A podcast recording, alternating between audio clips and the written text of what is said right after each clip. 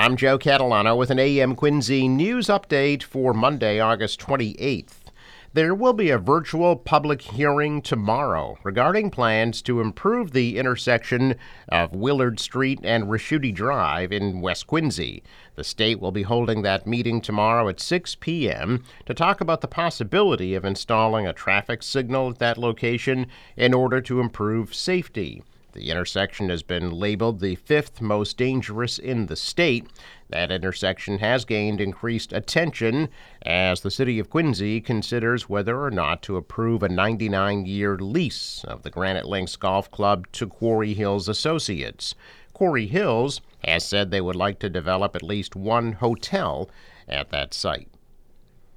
Multiple juveniles were arrested at the South Bay Shopping Center in Dorchester last night after another night of chaos involving unruly teenagers. Police were called to the scene just after five p.m. after witnesses described a melee involving dozens of kids. Initial reports indicated that there were as many as two hundred juveniles in the crowd. The chaos unfolded near the A M C Movie Theater, which was especially busy for four dollar tickets in celebration of National Cinema Day. Moviegoers said they were told to evacuate from the theater by theater staff. As police tried to disperse the crowd, police could be seen blocking off District Avenue, where multiple businesses closed early for the night. Police worked to control the chaos for the duration of the night. Police didn't release the exact number of juveniles arrested, but a spokesperson said the numbers continued to rise. No injuries were reported. There have been more than forty juvenile-related incidents at South Bay since July. The Norfolk County District Attorney issuing a rare video statement on Friday condemning the harassment of several witnesses involved in the prosecution of Karen Reed, who's charged with killing her boyfriend in twenty twenty-two. In his out-of-court remarks, District Attorney Mike Morrissey emphatically pushed back on the frenzied conspiracy theories that have come to characterize Reed's case, stating outright that several witnesses were not to blame for Boston police officer John O'Keefe's death.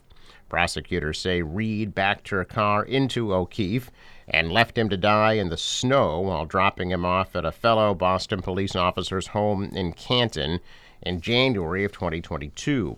The Mansfield woman has pleaded not guilty to charges of second-degree murder, motor vehicle manslaughter while driving under the influence and leaving the scene of a collision, causing injury and death.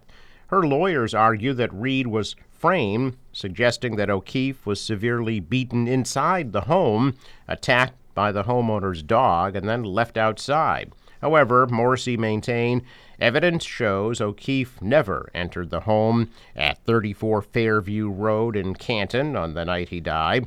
He also noted that an autopsy concluded O'Keefe's injuries were not the result of a fight nor an animal attack. Morrissey also shut down claims that the homeowner, Brian Albert, and several of his relatives were involved in killing O'Keefe or that they had engaged in a cover-up. Morrissey's statement also touched on Michael Proctor, a state police trooper who some of Reed's most ardent defenders have accused of planting evidence at the scene. The D A says Proctor had no close personal relationship with anyone involved in the investigation, nor was he at the scene the day O'Keefe died. twenty M B T A Red Line stations will be stocked with life-saving drug Naloxone, thanks to a proposal from a group of Harvard students. Naloxone, commonly referred to by the brand name Narcan, can be the difference between life and death during an overdose. State Senator John Keenan of Quincy sponsored the bill. Plenty of people need saving. The Cambridge Public Health Department says from twenty eighteen to twenty twenty, ten percent of all opioid overdose patients were picked up by an ambulance at a T station. Yesterday marked the start of fall schedules for the M B T A's subway and bus lines. The T says there will be increased weekday frequency on the red, orange, and blue lines. Yesterday's service on the orange line will now run every thirteen minutes. All rail lines will also see changes to the last trip to help facilitate connections. Bus routes will see frequency adjustments and some route changes. T E A said to use the trip planner on its website for the most up-to-date schedule information. Changes to ferry and commuter rail schedules will go into effect in October. Well, preliminary flood risk information and updated flood insurance rate maps are now available for review by residents and business owners in affected communities in Norfolk County. The city of Quincy is among those communities. Residents and business owners are encouraged to review the latest information to learn about local flood risks and potential future flood insurance requirements. The updated maps were produced in coordination with local, state, and FEMA officials. Significant community review of the maps has already taken place. Before the maps become final, community stakeholders can raise questions or concerns about the information provided and participate in the ninety-day appeal and comment periods. The ninety-day appeal and comment periods begin today. The affected communities in Norfolk County are listed on the proposed flood hazard determination notice. Residents may submit an appeal if they think modeling data used to create the map is technically or scientifically incorrect. Next step in the mapping process to resolve all comments and appeals. Once those are resolved, FEMA will notify communities of the effective date of the new maps. American Red Cross holding a community blood drive in Quincy today. They'll be at the Sons of Italy Hall on Quarry Street from one to six thirty p.m. You can schedule an appointment by calling one eight hundred red cross or visiting red cross blood dot org. Check of business news this morning. Stocks are higher. The Dow was up two hundred forty-seven points.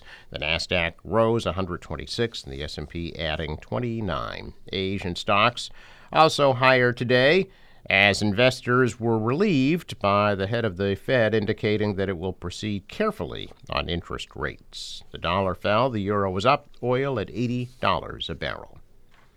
Sports. Los Angeles beating the Red Sox seven to four. Houston comes to Fenway tonight at seven. Forecast from the National Weather Service today, partly cloudy and a high of seventy-six degrees. Cloudy tonight, low fifty-seven. Tomorrow, showers off and on throughout the day, high of seventy-five. Rain could be heavy at times on Wednesday, high seventy-six, and then sunny seventy-four for Thursday. For the boater, waves about a foot. Northeast wind at five knots becomes easterly later today. High tide, nine twenty-six a.m. Sunrise, six oh four, sets at seven twenty-four. So again, partly cloudy today with highs in the mid-seventies. I'm Joe Catalano with an A M Quincy News Update for Monday, August twenty-eighth.